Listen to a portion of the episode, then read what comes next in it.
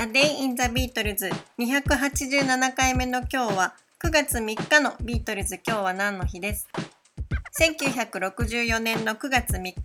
全米ツアー中だったビートルズはインディアナポリスのステートフェアコロシアムでコンサートを行いました。この日ビートルズは2度のステージを行い1回目のショーはインディアナステートフェアコロシアムで午後6時頃始まりその後記者会見を挟み2回目のショーはグランドスタンドで午後9時30分頃から始まりました。そしてこの2回のステージでビートルズはおよそ3万人のファンを楽しませています。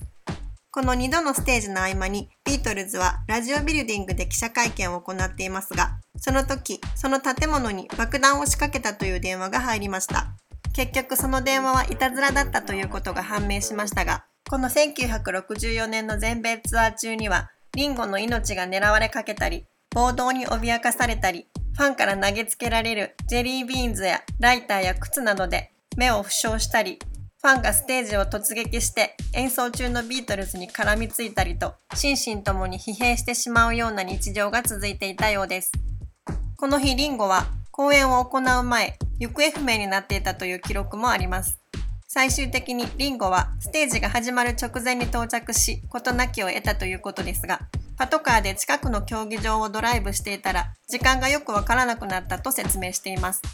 ちょっと状況がよくわからないのですが、リンゴはアンソロジーの中で、この頃の警察は自分たちにとても親切で、よく警官と一緒にパトカードライブをして、子供たちから没収したマリファナやヘロインを警官からもらっていたというようなことを話しているので、これもその類のパトカードライブだったのかもしれません。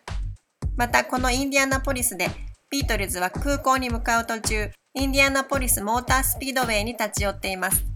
ジョージは世界三大レースの一つと言われるインディ500が行われるこのサーキット場を見られたことはとても素晴らしかったと語っていて、ストレスフルな講演活動の中にもこういった息抜きが少しでもあったことに安堵してしまいます。